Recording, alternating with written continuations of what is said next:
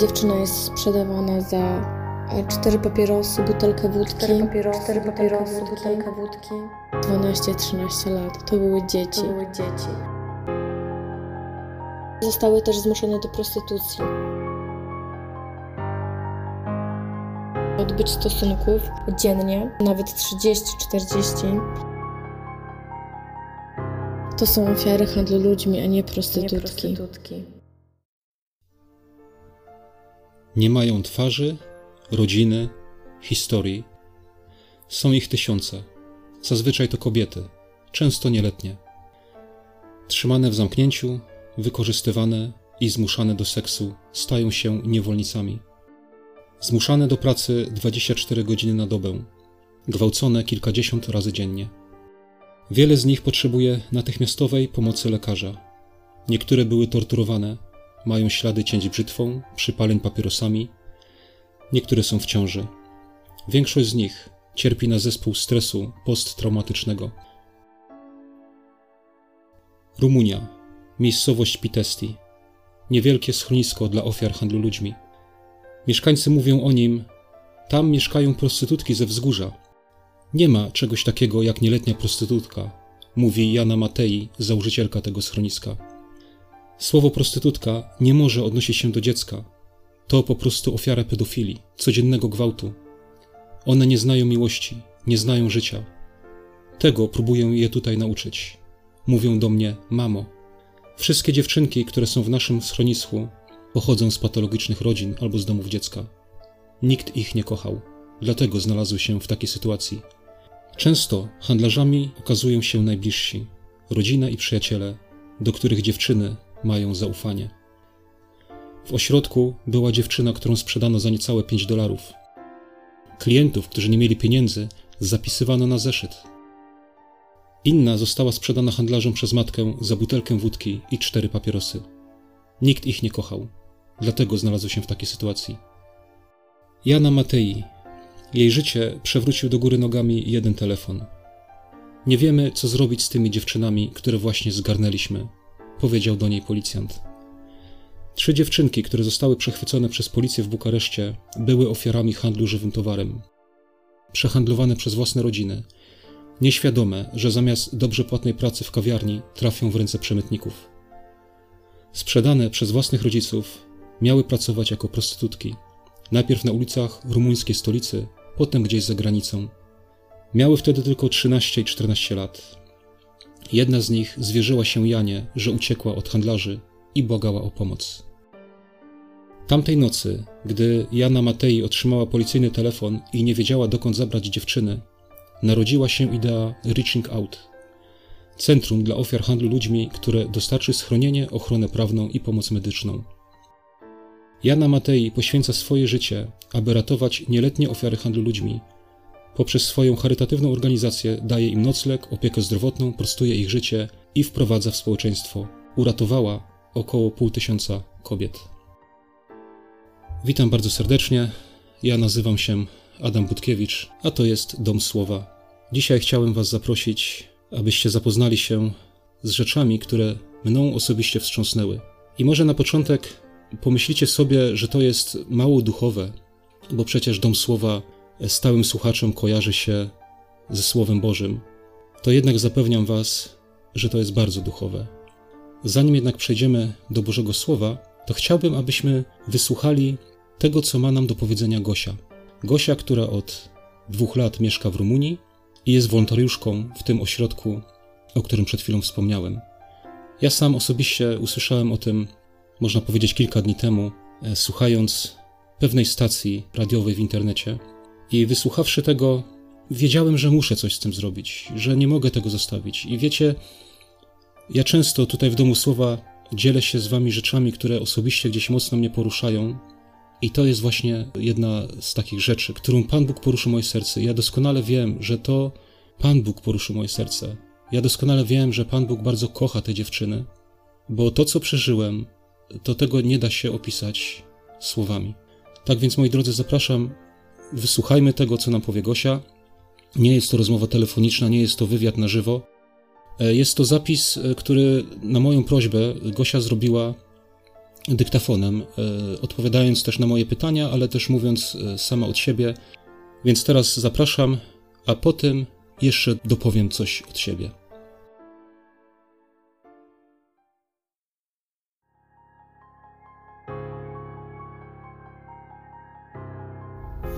Cześć. Może na początku zacznę od tego momentu, które ludzie nazywamy nawróceniem. Właściwie to, cóż, byłam do 19 roku życia taką osobą, gdzieś tam czułam, że istnieje Bóg, że ma to jakieś znaczenie, ale, ale nie miałam, nie słyszałam o żadnej głębszej relacji z Bogiem. Oczywiście wychowałam się w katolickiej rodzinie, która chodziła do kościoła ale nie rozumiałam tego, więc przestałam chodzić do kościoła i tak naprawdę zajęłam się, zajęłam się swoim życiem, które niestety później mm, miałam taką dewizę życiową, że należy wszystkiego spróbować, więc e, skupiałam się głównie na narkotykach, alkoholu, zabawach, koncertach. No i tak naprawdę żyłam w okropnej, wszechogarniającej mi pustce. E, mam siostrę, która nawróciła się, jest ode mnie starsza, nawróciła się już dużo wcześniej niż ja. E, no i ona modliła się cały czas o mnie. I wydawało się, że jest to raczej inicjatywa bez żadnej przyszłości, ale przyszedł taki dzień, kiedy bardzo, bardzo jaskrawie udało mi się zobaczyć to, co robi ze swoim życiem, wszystkie swoje grzechy. I naprawdę gdzieś w głębi serca zapragnęłam kontaktu z Bogiem i przebaczenia. Myślę, że to było dla mnie wtedy najważniejsze. Moja siostra pomodliła się wtedy nade mną e, i wydaje mi się, że od tamtego momentu, od kiedy skończyłam 19 lat, moje życie przestało być. Po prostu porzuciłam te wszystkie rzeczy e, i postanowiłam, że już nigdy nie będę uważać tych rzeczy za jakieś osiągnięcia. Zaczęłam żyć zaczęłam czytać Biblię i zaczęłam po prostu przede wszystkim no, zaczęłam mieć relację z Bogiem i Jego miłość od tamtego momentu zawsze mi towarzyszyła i towarzyszy mi do dziś. Chociaż jak każdemu zdarzają mi się lepsze i gorsze dni. E, I oczywiście nie mówię, że moje życie pozbawione jest upadków, bo są, są oczywiście, ale myślę sobie, że po prostu nawrócenie daje człowiekowi taki drogowskaz. E, z każdego bagna naprawdę można wyjść. I nawet jeżeli sytuacja wydaje się beznadziejna, wiara jest takim, można powiedzieć, kompasem, który powoduje to, że Twoje życie wraca na odpowiednie tory i zawsze można wrócić. Niezależnie od tego, jak dużo opadków się zaliczyło, zawsze jest szansa powrotu. I to jest chyba w tym wszystkim najlepsze. Nadzieja na to, że, że nie jesteś sam. Angola była takim w sumie przełomowym momentem w moim życiu. Pojechałam do Angolii, e, pracowałam wtedy w korporacji, zwolniłam się z tej pracy i pojechałam do Angolii. Oczywiście przygotowywałam się e, do tej podróży przez, przez pół roku. Uczyłam się języka, w Angolii mówi się po portugalsku. Pojechałam z organizacją e, Fidesco. Pojechałam na jeden projekt, a okazało się, że potem rozwijałam kilka projektów w tym samym czasie. Robiliśmy projekt radiowy takie warsztaty e, dla uczniów Angolii, warsztaty prowadzone e, razem z radiowcami, razem z e, ludźmi, którzy pracowali w telewizji z Angolczykami. Uczyłam też języka angielskiego, pracowałam z dziećmi, które żyły na ulicy, w, mieszkały w takim ośrodku jak zostały zebrane z ulicy. No i dzięki jednej organizacji, dwóm właściwie, Fundacja dla Afryki się pomaga, Udało nam się zebrać chyba 10 tysięcy na szkolne przybory i na remont kanalizacji i zakup tego wszystkiego. E, więc e, właściwie tym zajmowałam się przez dwa lata. E, dlaczego pojechałam do Angolii? Tak naprawdę dlatego, ponieważ chciałam, żeby moje życie nie polegało tylko na pracy w korporacji i zarabianiu pieniędzy, gdyż nie są to cele mojego życia. Pomyślałam sobie też, że jeżeli umrę, co powiem Bogu, jeżeli zapyta mnie, mm, czy kiedykolwiek udało mi się coś zrobić dla drugiego człowieka, e, co ja mu wtedy powiem. I postanowiłam, że, że chciałabym, żeby moje życie było pełne jakichś takich historii, które Bóg mógłby potem zobaczyć, że nie pieniądze, nie jakaś kariera zawodowa były dla mnie ważne, bo to jest ważne oczywiście, ale, ale są rzeczy ważniejsze od tego. Więc e, mieszkam w Rumunii od jakiegoś czasu, od dwóch lat i od czterech miesięcy jestem wolontariuszem w ośrodku Reaching Out. E, to jest właściwie schronisko dla dziewczyn prowadzone przez e, Rumunkę Janę Matei, która od 98 roku zajmuje się już pomocą dziewczynom. Ona jest psychologiem, mieszkała też przez jakiś czas w Australii. Jej takim projektem życiowym właśnie jest to schronisko. I co robi Jana Matei? Przede wszystkim zajmuje się e, pomocą dziewczynom, które mają poniżej 18 lat, zostały sprzedane przez swoich rodziców, przez swoich znajomych, przez swoich chłopaków, e, no i zostały też zmuszone do prostytucji. Jest to problem bardzo duży w Rumunii. Chyba Rumunia jest jednym z europejskich krajów, w którym ten problem jest największy. Na czym polega moja rola w tym ośrodku? Ja spędzam z dziewczynami czas. E, organizuję też różne kampanie w internecie, e, jak ta kampania, którą, e, o której teraz Wam opowiem, budujemy, dom już jest zbudowany, ale wyposażamy nowy dom dla dziewczyn, tak żeby jeszcze więcej osób mogło z niego skorzystać e, i żeby jeszcze więcej dziewczyn mogło zostać uratowanych z ulicy. E, jak to się dzieje, że one są w ogóle ratowane, zabierane z tej ulicy? Policja przywozi je do Jany lub po prostu jest taki anonimowy telefon, na który można dzwonić. No i wtedy Jana przyjeżdża po nie samochodem, e, dziewczyna wsiada, jest zabierana i wtedy już e, ma szansę zostania w tym ośrodku.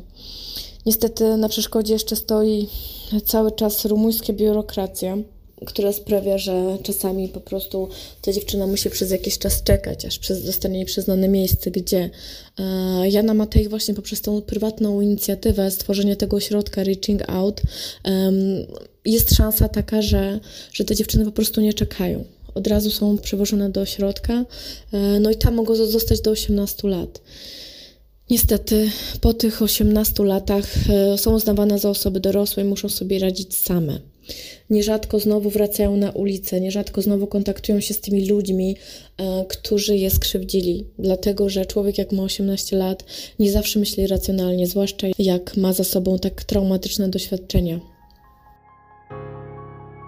Jeżeli chodzi o te rzeczy, które mi się przytrafiły, nie mam tak wielu informacji na ten temat. Wiem, że na pewno e, były, niektóre z nich były torturowane, zmuszane, e, oblewane zimną wodą, gwałcone, no po prostu wiązane, wszystko co można sobie wyobrazić. Ale też na ten temat nie rozmawiam, mam tylko takie informacje e, z reportaży i z rozmów z Janą. Też niestety często są zarażone chorobami wenerycznymi, mają potem problemy. Też e, rozmawiamy z Janą na ten temat, mówię, że większość przecież z tych mężczyzn ma córki. Ona mówi tak, tylko że ich córka tych mężczyzn to jest e, inny typ człowieka, a te dziewczyny istnieją tylko po to, e, żeby spełniać zachcianki tych mężczyzn, czyli jakby rozgraniczają, że są ludzie lepsi i gorsi, ludzie ważni i ważniejsi. No i w ich kategoriach po prostu te biedne dziewczyny nie mają wielkiej wartości. Niestety tutaj w takim świecie chyba pieniądza, no to ludzie, którzy nie mają ich, nie są tak samo traktowani jak, jak ci, którzy mają. No więc historie są bardzo różne. Od e, takich najbardziej chyba kontrowersyjnych, e, kiedy dziewczyna jest sprzedawana za e, cztery papierosy, butelkę wódki, po takie bardziej, można powiedzieć, po takie bardziej cywilizowane, kiedy po prostu sama decyduje się e, na taki krok. Z tym, że w żadnej sytuacji nie możemy powiedzieć, że jest to jakaś dobrowolna sytuacja, e, że jest to decyzja osoby, że mm, tak naprawdę nie musimy z tym nic robić, dlatego że każdy podejmuje sam decyzje dotyczące życia. E, tak nie jest, ponieważ e, możemy się przekonać też, czytając różne pamiętniki osób, które przeżyły Auschwitz, przeżyły różne obozy koncentracyjne, że w nieludzkich warunkach ciężko jest zachować człowieczeństwo. E, są heroiczne jednostki, którym się to udaje, ale jeżeli nie stworzymy człowiekowi dobrych warunków, nie damy mu ciepła, nie damy mu miłości, nic mu nie pokażemy, nie będziemy się o niego troszczyć, zwłaszcza jak ma te naście lat, e, to nie, on nie będzie wybierał dobrze, dlatego że nie jest tak ukształtowany. Dlatego myślę właśnie, że te młode dziewczyny są bardzo narażone, zwłaszcza jak nie są z dobrych domów, są bardzo narażone na wiele sytuacji, które powoduje to, że nie zawsze dobrze wybierają. Jakie to są historie? Co sprawia, że znajdują się w tej sytuacji? E, przede wszystkim to, że handel ludźmi jest e, bardzo dochodowy, e, że to jest nawet do 2000 euro za jedną dziewczynę przez tydzień. Oczywiście nie wspominając o tym, ile ona musi odbyć stosunków dziennie, jest to nawet 30-40, e, tak żeby te 2000 euro po prostu zarobić. Im dziewczyna młodsza, tym może zrobić więcej pieniędzy. W naszym ośrodku mamy też dziewczynę, e, nazywa się Jazur, ma 15 lat, jest w ciąży nie wiadomo z kim, jest w ciąży po prostu z jakimś e, klientem. E, I nasze pytanie właściwie w tej sytuacji jest takie, dlaczego ci mężczyźni decydują się na seks z dziećmi?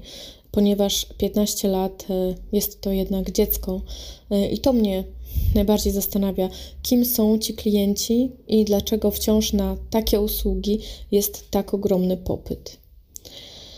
Kolejna dziewczyna to Kristina. E, mama Kristiny właściwie porzuciła ją i tatę, zakładając nową rodzinę. Kristina właściwie kontaktuje się z mamą, ale, ale nie zawsze e, jest to taki wymarzony kontakt, ponieważ nowy partner jej mamy nie zgadza się na to, by Krystyna zostawała w ich domu na noc. E, ma także tatę, bardzo dobrego tatę, który niestety e, po tej historii, jak porzuciła go żona z malutkim dzieckiem, załamał się. E, być może kochał bardzo Krystynę i zajmował się nią, ale być może nie dostała od niego ciepła, miłości. Wyprowadzili się do Hiszpanii. Krystyna niestety jest uzależniona od narkotyków. Była sprzedana przez swoich kolejnych chłopaków, partnerów, którzy wykorzystywali jej sytuację, jej łatwowierność, e, jej ciągłą pogoń za miłością. Dwa tygodnie temu niestety uciekła. Wróciła teraz do nas, ale nie wiemy, jaką dalej podejmie decyzję, gdyż Krystyna ma już 17 lat. Niedługo skończy 18 lat, więc będzie mogła decydować o sobie. Być może zdecyduje, że wraca do poprzedniego życia. Pewnie teraz e, niektórzy mogą pomyśleć, że no to skoro mm, są takie sytuacje, że te dziewczyny po prostu mogą wrócić na ulicę, no to po co to wszystko, po co te, e, po co te ośrodki, e, po co ta walka? A walka jest po to, że tak naprawdę człowiek jak podejmie jakąś złą decyzję, zawsze będzie, zawsze jest możliwość powrotu. I jeżeli my w tym ośrodku pokażemy im, e, że mogą się uczyć, mogą rozwijać swoje zainteresowania, nawet jeżeli one teraz z tego nie skorzystają. Ja wierzę w to, że to procentuje na przyszłość. Każde dobro, które kiedykolwiek komuś zrobiliśmy, zapada to w człowieka głęboko e, i być może być może, to nie jest na pewno, ale w przyszłości będzie miał okazję skorzystać z tego potencjału, który w nim jest i przypomnieć sobie, słowa, przypomnieć sobie rady osób, które e, na pewno dobrze życzyły tej osobie. Czasem przypomina to budowanie zamków na piasku, ale tak naprawdę to są trwałe fundamenty dla tych dziewczyn, z których one potem mogą skorzystać. Mamy też w ośrodku kilka dziewcząt, które zostało sprzedanych przez własnych rodziców. Mamy jedną dziewczynkę, która nie jest niepełnosprawna, ale e, tutaj być może występuje ten zespół FAS, czyli e, ten zespół pojawiający się, kiedy mama używa, nadużywa alkoholu w ciąży. No więc mama Anki nadużywała alkoholu. Mama Anki sama jest prostytutką i wykorzystywała też do tego celu swoją córkę, prostytuując ją na ulicy. Anka jest czasem smutna, dlatego że ma teraz 17 lat. Jak będzie miała 18 lat, mama powiedziała, że wróci do niej na ulicę i będzie zajmowała się tym, czym zajmowała się zanim wróciła do ośrodka. Istnieje szansa, że ta historia się tak nie skończy, gdyż jeżeli zbierzemy odpowiednie środki na ten dom, który budujemy, to wtedy uda nam się sprawić to, że e, po skończeniu 18 lat ta Anka będzie mogła mieszkać w tym domu. Niestety prawne wymogi Rumunii nie pozwalają na to, żeby osoby pełnoletnie i niepełnoletnie mieszkały w tym samym domu. Dlatego też ten dom, który teraz wyposażamy, będzie takim kolejnym bezpiecznym schronieniem dla dziewczyn, które już skończyły 18 lat. Plus będą tam mogły mieszkać nowe dziewczyny także ze swoimi dziećmi. Kolejną historią jest historia Roberty, która urodziła się we Włoszech i miała, można powiedzieć, do pewnego momentu dobrych rodziców, no ale zaczęli też, przeprowadzili się potem do Szwajcarii, zaczęli Krystynę po prostu sprzedawać e, innym mężczyznom. Przepraszam, Roberta. To, co jeszcze chciałabym powiedzieć, to to, że większość z dziewczyn musi brać silne leki psychotropowe e, i być poddawana właśnie psychoterapii. Mają też swojego psychologa, gdyż w dużej mierze są to doświadczenia tak traumatyczne i tak trudne, że przeżyły one pewnego rodzaju traumę, która musi być leczona farmakologicznie. E, bez tych tabletek nie potrafią funkcjonować. Niektóre z nich mają sznyty e, na rękach, e, na ciele. Myślę, że w taki sposób po prostu próbują koić ból, który jest w nich.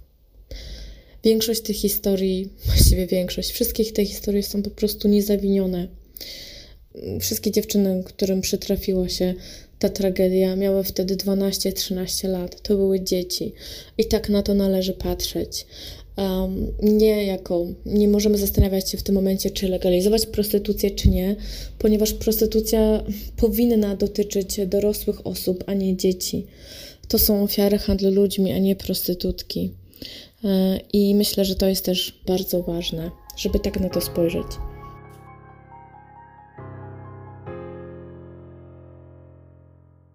Jak sobie radzimy my, a właściwie nie ja, bo ja jestem tylko wolontariuszem, e, choć oczywiście też czuję się bardzo związana z dziewczynami.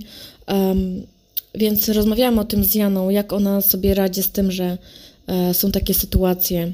No ona mi powiedziała, że właściwie jej serce jest złamane każdego dnia po kilka razy, ale w Bogu jest nadzieja. I powiedziała mi też, że e, Bóg wie, że to są jego dzieci, zna ich sytuację i na pewno chce, żeby jego dzieci nie mieszkały na ulicy. Dlatego Dalej, od 98 roku właściwie to jest dla mnie jeden wielki cud, że ten, ten ośrodek ciągle działa, ciągle ma pieniądze yy, i to jest naprawdę wspaniałe, bo yy, myślę, że tu też jest taka duża moc Boga w tym, więc myślę, że właśnie On cały czas daje Janie nadzieję i siłę na to, że jednak warto, bo naprawdę warto. Widziałam też statystyki, które mówią o tym, że tak naprawdę ponad 50% tych dziewczyn wychodzi na prostą. E, w ogóle jaka jest wieść pomiędzy nami wszystkimi. E, tak naprawdę jak przyjechałam za pierwszym razem, to trochę się denerwowałam, bo nie wiedziałam, jak dziewczyny mnie odbiorą. Ja jestem z innego kraju, nie mówię jeszcze tak dobrze po rumuńsku.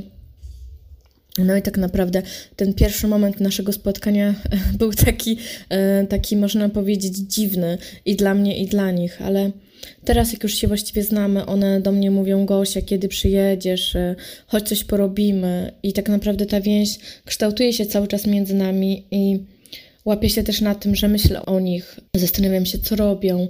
A tutaj właśnie w ośrodku jest taka fajna rodzinna atmosfera. E, pracują tutaj też e, pracownicy socjalni, są psycholodzy, którzy też są z dziewczynami, e, no i tak naprawdę traktują je też jak e, swoje córki albo jak wnuczki, bo jest też taka jedna fajna pani, e, pracownik socjalny, która już ma swoje wnuczki, no i tak naprawdę one bardzo potrzebują takiego kontaktu. Ostatnim razem też zabraliśmy za sobą prawosławnego księdza, który jest bardzo otwarty. No i też fajnie to było, obserwowałam sobie, jaka jest między nimi relacja. One go traktowały też jak ojca. Wydaje mi się, że one znają mężczyzn po prostu tylko z jednej strony, a nie, nie miały, większość z nich nie miała dobrych e, wzorców w domu, więc e, tak naprawdę rola ojca jest tutaj im bardzo potrzebna, chociaż one też nie wiedzą, Trudno sobie po prostu wyobrazić też, jak Bóg może być dobrym ojcem, skoro też nigdy nie miały dobrego ojca, ale myślę właśnie, że poprzez spotykanie e, innych mężczyzn na swojej drodze, którzy nie chcą ich wykorzystywać, e, też jest takim dobrym wydarzeniem. To jest trudny temat, kogo właściwie obchodzi ta sprawa. Mam znajomych, którzy bardzo mi kibicują, moich znajomych Rumunów i mówią, że to jest rzeczywiście e, bardzo, bardzo poważny problem i że to jest e, bardzo dobrze, że się ktoś tym zajmuje. E, ale myślę też, że z powodu stereotypów, e, z którymi boryka się Rumunia, e, ten kraj, oni nie chcą, żeby, e, żeby wszyscy patrzyli na nich z takiej perspektywy, że ojej, tu jest bieda, prostytucja i też odcinają się od tego problemu. Nie chcą mieć nic wspólnego, ponieważ tak naprawdę porządnym ludziom ten problem kojarzy się z jakąś mafią, z jakąś kompletną patologią, ale niestety to może dotyczyć też dziewczyny, która mieszka obok nas, naszej sąsiadki, dziewczyny za ściany. To jest niestety to nie jest jakiś ukryty problem, gdyż w Rumunii przed wirusem była bardzo duża e, turystyka i przyjeżdżało dużo turystów. Tutaj w centrum jest pełno klubów go-go, e, pełno jest wideoczatów. Dziewczyny z Rumunii właściwie to są takie propozycje e, i naprawdę można, no to są, to są takie mm, zajęcia, które, e, które dają im ogromne dochody finansowe, tylko nikt się nie zastanawia tak naprawdę nad tym, czy to legalne, czy to nielegalne, kto tam pracuje, czy dziewczyny, które tam pracują, mają więcej niż 18 lat, jaka jest ich historia, czy nikt ich nie zmusza. Nie, po prostu turyści przyjeżdżają, oglądają i wyjeżdżają, ponieważ Rumunia jest dla nich tania. Powinni być ludzie, y, którzy się tym zajmują. Tak, są programy rządowe. Niestety z rozmów z Janą wiem, że problem handlu ludźmi w Rumunii istnieje z powodu ogromnej korupcji. Istnieje też dużo powiązań ludzi trzymających władzę z mafią, z handlarzami ludźmi, dlatego że to są ogromne, ogromne, ogromne pieniądze. I w dużej części myślę, że jest to kontrolowane przez polityków lub po prostu przymykają oczy. Rumunia od lat zmaga się z tym problemem, e, więc tak naprawdę jest kilka organizacji, które się tym zajmują, ale to jest wszystko mało ponieważ e, skala problemu jest tak ogromna i niestety też skala problemu jest w dużej mierze przemilczana przez polityków, e, mówiących, że, że tutaj są takie programy rządowe, że ten problem został już rozwiązany, ale on ciągle istnieje. Istnieje tak naprawdę pod okiem policji, e, pod okiem ludzi, którzy powinni się tym zajmować i tym dziewczynom pomagać. Z rozmów z Janą zrozumiałam też to, że e, kary więzienia dla ludzi, którzy się tym zajmują, nie są wysokie, o ile w ogóle są. Wychodzą za kaucją, a te dziewczyny po prostu boją się przeciwko nim zeznawać, gdyż to nie są mili e, jacyś tam przestępcy, to są po prostu niebezpieczni ludzie którzy mogą zrobić krzywdę im i ich rodzinom. Poza tym to, co te dziewczyny przeszły, myślę, że często nie chcą do tego wracać. Chciałyby zostawić sprawę tak, jak jest, no a ci ludzie po prostu mają da w dalszym ciągu zielone światło, żeby dalej się tym zajmować. Czy jako chrześcijanka y, próbuję mówić im coś o Bogu? Przyznam, że w tym momencie nie. Wiem, że Jana często z nimi rozmawia o Bogu y, i mówi im, że Bóg jest dobrym ojcem, nie rozmawiam z nimi na ten temat, dlatego że tak naprawdę jeszcze, jeszcze nie czuję y, z nimi aż takiej więzi, żeby mówić im o tym. Poza tym ogrom tego bólu i cierpienia czasem po prostu powoduje to, że ja nie mam nic do powiedzenia. Po prostu milczę z nimi, albo jak płaczę, to je przytulam. Jana jest adwentystką. E, widziałam też dużo książek, które mówią o Duchu Świętym, o Jezusie, o Bogu, więc tak, myślę, że tak naprawdę gdyby Jana nie była wierzącą osobą, nie robiłaby tego, bo siłę do działania tego środka może dać tylko Bóg. Zwłaszcza, że e, Jana e, miała męża, ale nie ma go już od lat ma syna, który ma już rodzinę i po prostu ona ciągnie to wszystko sama. Więc myślę, że bez Boga to nie byłoby możliwe. I oczywiście bez przyjaciół, którzy też jej, jej towarzyszą, no ale tak naprawdę odpowiedzialność spoczywa na niej.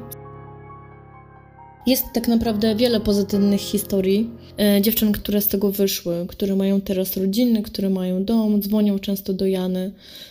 E, Jana mówiła też, że one jak wychodziły z ośrodka, zarzekały się, że już nigdy nie będą z mężczyzną, nigdy nie będą chciały mieć dzieci. No ale tak naprawdę czas być może leczy rany i um, po pewnym czasie poznały jakichś dobrych, fajnych facetów i mają te rodziny, mają dzieci, więc, więc jest to możliwe. I to jest piękne w tych historiach, że to jest możliwe, że być może, jeżeli nawet nigdy nie zapomnisz, już nie, one do tego już nie wracają, bo dostały nową szansę i tak naprawdę y, mają takie życie, o jakim marzyły. I wydaje mi się, że dla takich historii warto jest walczyć. Jak ja tam trafiłam e, na YouTubie, zobaczyłam e, taki właśnie reportaż poświęcony Janie i jej ośrodkowi. Napisałam do niej, spotkałyśmy się i tak na, i cały czas tam jeżdżę, cały czas tam jestem, więc ja po prostu z filmu na YouTubie ją znalazłam. Oglądałam jakiś film dotyczący handlu ludźmi w Rumunii. Wiedziałam, że jest to problem już przedtem tak naprawdę teraz zbieramy na wyposażenie i umeblowanie nowego domu dla dziewczyn, tak, żeby po prostu można było jeszcze większej ilości dziewcząt pomóc. Tam będzie też większy salon, są trzy sypialnie.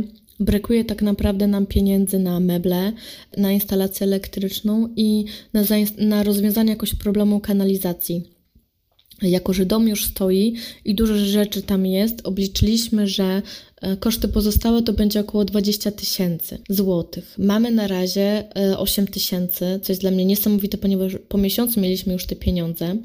Tak naprawdę potrzebujemy jeszcze 12 tysięcy e, i myślę, że jak kilkadziesiąt ludzi dobrej woli zbierze się, że tak powiem, do kupy, to na pewno nam się uda. Także jeżeli chcielibyście wesprzeć nasz projekt, to bardzo byłoby mi miło i, e, i zapraszam do tego. Jak można wesprzeć ośrodek, to na stronie, tam jest w kontaktach, jest numer konta, można wpłacać, e, można tam przez PayPal albo po prostu zwyczajnie używając karty. Oczywiście można wpłacać pieniążki, jeżeli ktoś chce. Ja teraz też piszę projekt, e, ubiegamy się o grant, który ma na celu sfinansowanie potrzeb ośrodka. Wydatki miesięczne to około 8-9 tysięcy euro e, na miesiąc, żeby, żeby ten ośrodek dla sześciu dziewcząt mógł funkcjonować.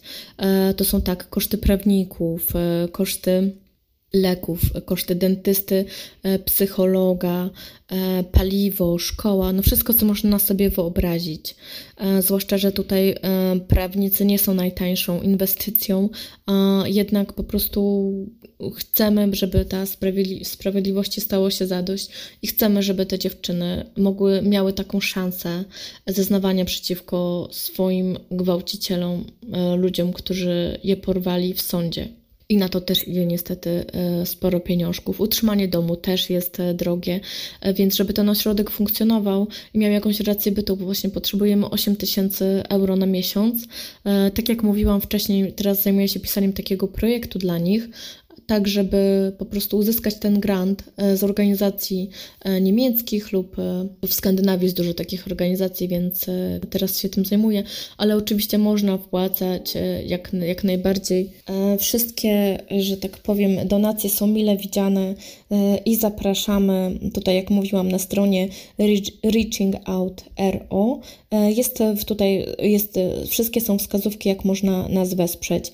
No i oczywiście można nas jeszcze wesprzeć na platformie pomagam.pl kośnik Romania. Tam znajdziecie informacje o tej mojej zbiórce, tam jest wszystko opisane, jest też film, ten o którym mówiłam, ten reportaż z YouTube'a e, i tam tak naprawdę e, Was odsyłam, jakbyście po prostu chcieli się jeszcze czegoś dowiedzieć i oczywiście też zapraszam do kontaktu ze mną.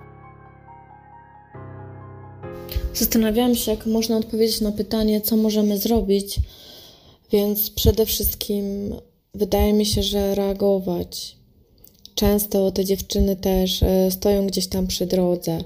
Wydaje mi się, że dobrym pomysłem jest po prostu zapytać, e, czy wszystko jest ok.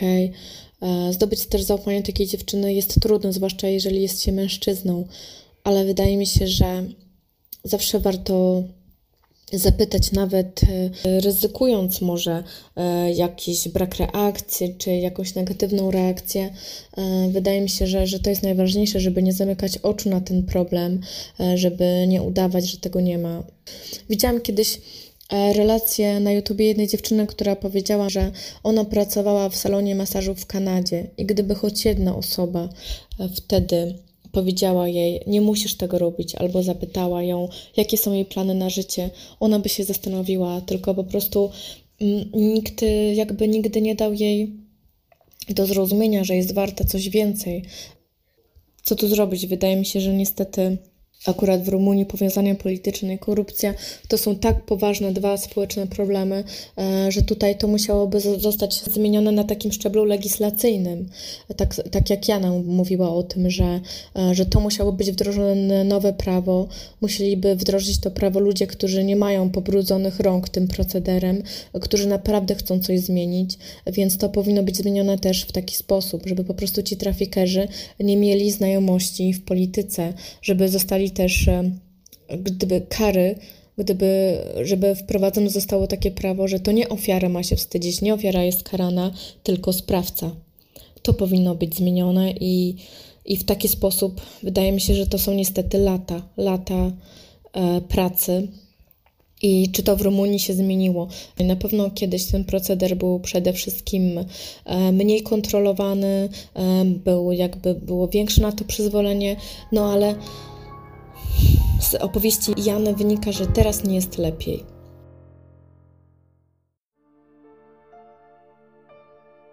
Tak, moi drodzy, dziękuję bardzo za, za to, że wytrwaliście aż do tej pory, za wysłuchanie tego. E, dziękuję Gosi, że chciała się tym z nami podzielić. I moi drodzy, co o tym sądzicie? Co o tym myślicie? Czy poruszyło Was to tak samo jak mnie? Jeśli tak, to chciałbym jeszcze tylko przypomnieć, że zbiórkę tą można wesprzeć na stronie pomagam.pl ukośnik Romania. Tam też można zadać pytanie, gdyby ktoś chciał się czegoś dowiedzieć, żeby Gosia jeszcze dopowiedziała, to tam z tamtego miejsca można zadać pytanie. Lub można też napisać do mnie i ja mogę być takim pośrednikiem. Można też wspierać przez stronę internetową tej organizacji reachingout.ro albo wpisać sobie Jana Matei e, wyszukiwarkę, jakkolwiek e, takich informacji można znaleźć dużo, a wszystkie linki, jak i do pomagam.pl, jak również na stronę organizacji znajdą się też na stronie domslowa.com.pl ukośnik Rumunia.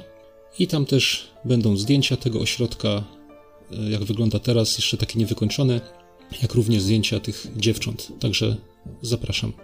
E, chcę powiedzieć, że e, Jana Matei została ogłoszona człowiekiem roku bodajże 2010. Dostała bardzo duże uznanie za swoją pracę. Niemniej jednak to uznanie nie przekłada się na jakąkolwiek pomoc finansową e, ze strony tych organizacji, które te, te, tego uznania udzieliły. Więc to też jest takie smutne w tym wszystkim.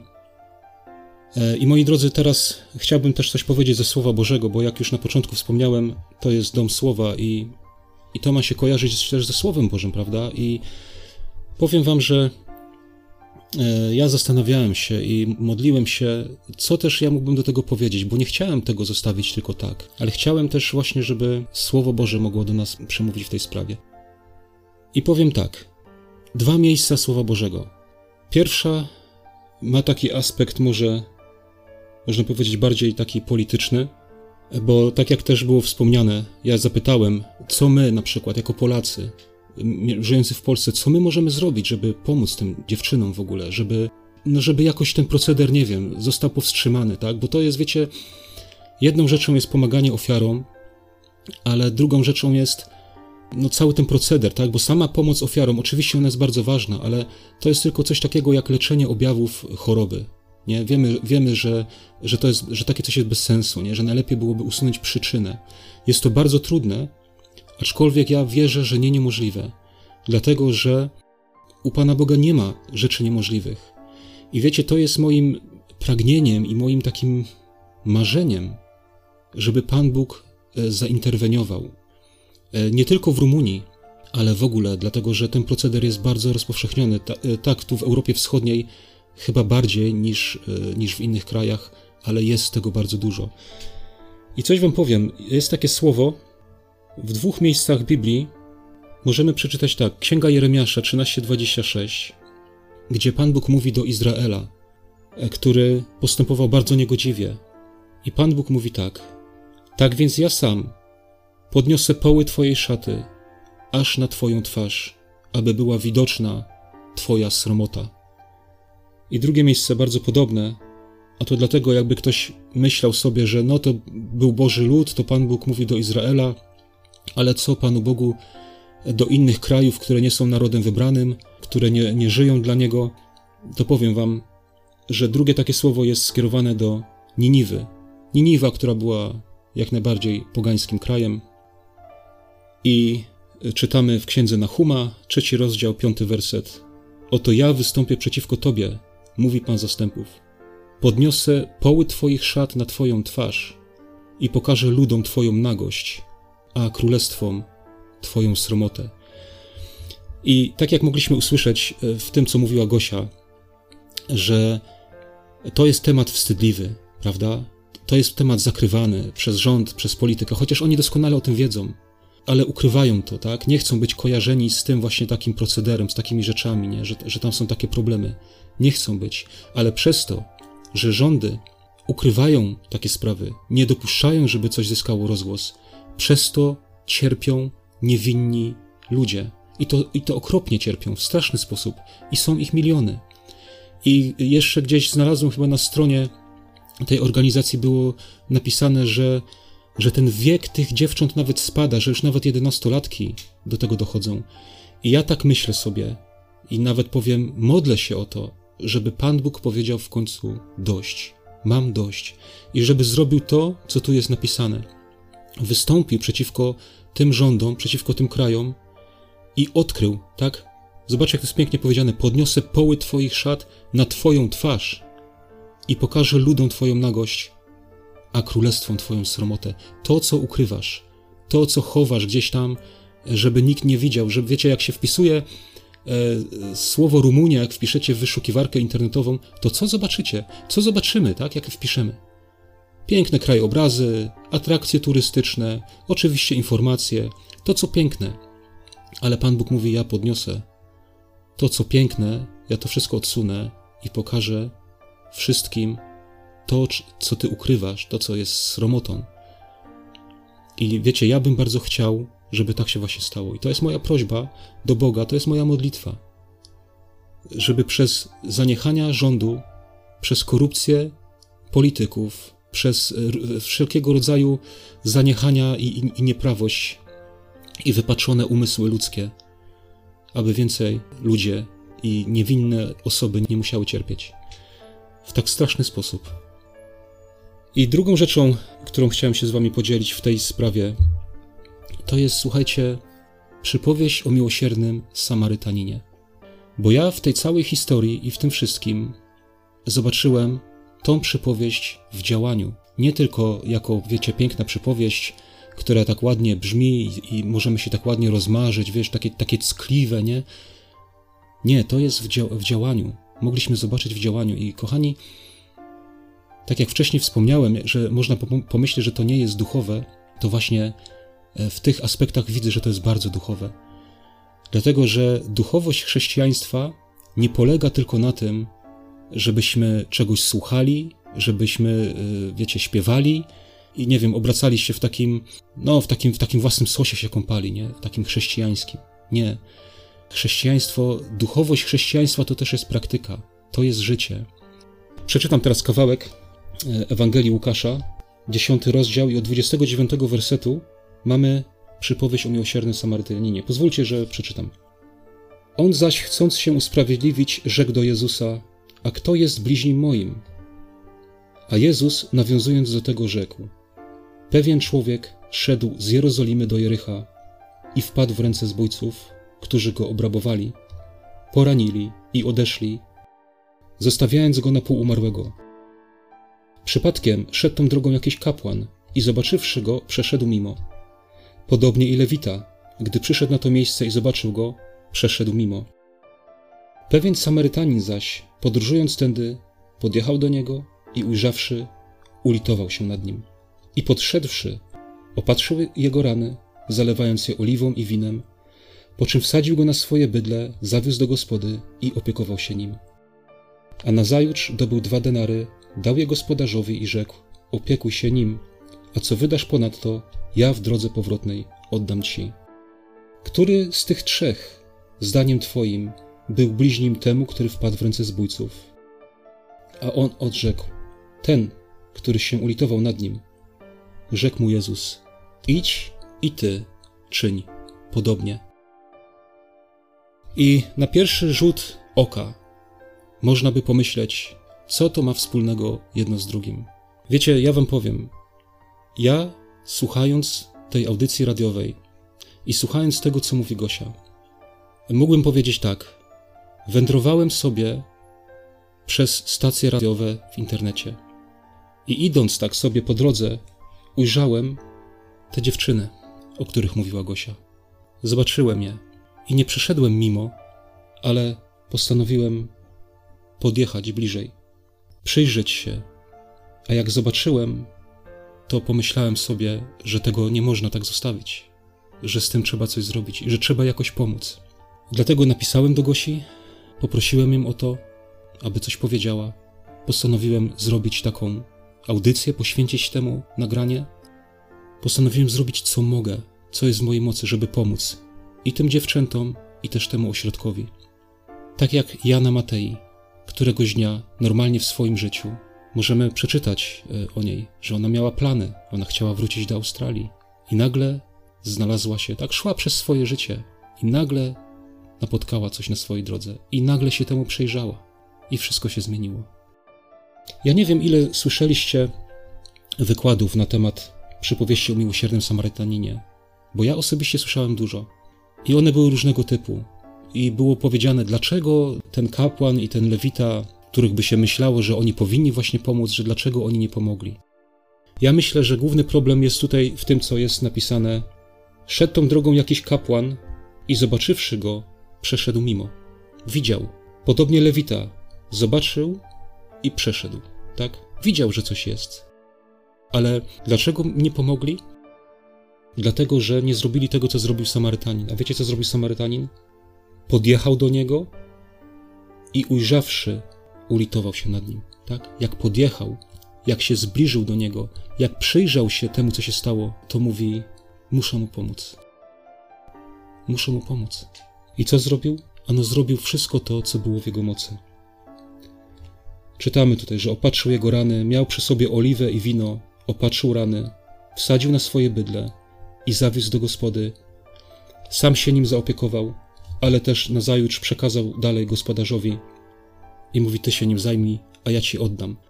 Widzicie, zrobił co mógł. Może musiał już jechać, tak? Przekazał sprawę komuś innemu. Zadbał, zadbał, tak? Zatroszczył się o to, żeby, żeby sprawa poszła dalej. I kochani, to samo ja czynię. Ja przeszedłem, zobaczyłem, mnie poruszyło. Naprawdę tak mocno to poruszyło mojego serca, że nie, nie potrafię tego opisać. I dlatego postanowiłem zrobić to nagranie. Dlatego mówię wam o tym, abyście byli jak, tymi, jak, jak ten gospodarz, tak, któremu zostawił pod opieką, abyście też na to zareagowali. O to was proszę. Ja zrobiłem co mogłem, a ty pomyśl, co możesz zrobić w tej sprawie. Wiecie, ja specjalnie chciałem, żeby to tak było bardziej opowiedziane, nie? Może ktoś powie, że to za długo, może ktoś powie, że to, że to może niepotrzebne, ale właśnie potrzebne. Dlatego, że żebyśmy się temu przyjrzeli, żebyśmy to zobaczyli. Że to nie jest tylko takie coś powierzchownego, tak? Ale żeby to gdzieś głębiej do nas dotarło. Bracie, siostro, pomyśl, co możesz zrobić. I upewnij się, czy, czy zrobiłeś wszystko, co, co mogłeś, wszystko, co było w Twojej mocy. Zobaczcie, tutaj różne są te mm, rzeczy, które Samarytanin zrobił, nie? Poświęcił swój czas, swoje środki, jakąś niewygodę, tak? Zmienił swoje plany w ogóle po to, żeby pomóc. I Pan Jezus powiedział: idź i ty czyń podobnie. A czyń podobnie to właśnie nie znaczy idź i, teraz szukaj pobitego na ulicy, bo to jest tylko podobieństwo, tak? Podobnych sytuacji. Idź i ty czyń podobnie w podobnych sytuacjach. I taką sytuacją jak nic jest to, co dzisiaj. To, o czym dzisiaj mówię. To jest właśnie taka sytuacja. Możesz zobaczyć kogoś pobitego, zranionego, potrzebującego wsparcia, potrzebującego pomocy, potrzebującego Twojego działania. I na zakończenie, moi drodzy, bardzo Was proszę, jak nigdy, udostępnijcie ten materiał. Ja wiem, że może jest tutaj jakaś moja niedoskonałość, ale proszę, nie wstydźcie się. Proszę, udostępnijcie, bo wiecie, im więcej udostępnimy, tym więcej osób tego posłucha, a my nigdy nie wiemy, do kogo to trafi. A może akurat do jakiegoś polityka, do kogoś wpływowego, może do jakiegoś prawnika. Skąd my to wiemy? Ale proszę, dajmy Panu Bogu narzędzie, którym będzie się mógł posłużyć. To, co możemy, tak, naszą niedoskonałość, a Pan Bóg może z tego zrobić wielkie rzeczy. Proszę Was o to w imieniu swoim, w imieniu tych wszystkich ofiar, w imieniu tych dziewcząt, e, też w imieniu Gosi, która tą zbiórkę organizuje, aby ten ośrodek tam dokończyć. I cóż, na tym kończę. I tak sobie jeszcze myślę, wiecie, może znacie kogoś, kto coś robi, może wy sami coś robicie, może chcielibyście, żeby opowiedzieć o tym innym. E, w taki podobny sposób, jak, jak to, co dzisiaj miało miejsce, to zapraszam. Napiszcie do mnie, skontaktujcie się i będziemy robić coś, co ma sens, coś, co przynosi pożytek, coś, co jest ważne. Wiecie, problemem chyba dzisiejszego świata jest to, że ludzie nie chcą się zajmować tym, co jest, co jest ważne, a my nie bądźmy tacy. Nie bądźmy też ludźmi religijnymi, nie bądźmy kapłanem, nie bądźmy lewitą, ale bądźmy jak ten Samarytanin. Zobaczcie, on się nie pytał, czy ten pobity człowiek to jest Żyd, czy to nie jest Żyd. Wiecie, że Żydzi z Samarytanami nie żyli w zgodzie. Tam nie ma w ogóle takich kwestii, tam nie ma w ogóle takich pytań. Jest człowiek, który potrzebuje pomocy, a dobrze wszyscy wiemy, że Pan Jezus powiedział, że zdrowy człowiek lekarza nie potrzebuje. Kochani, z tym Was zostawiam, żeby już nie przedłużać.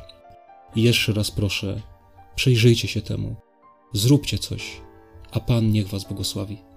Amen.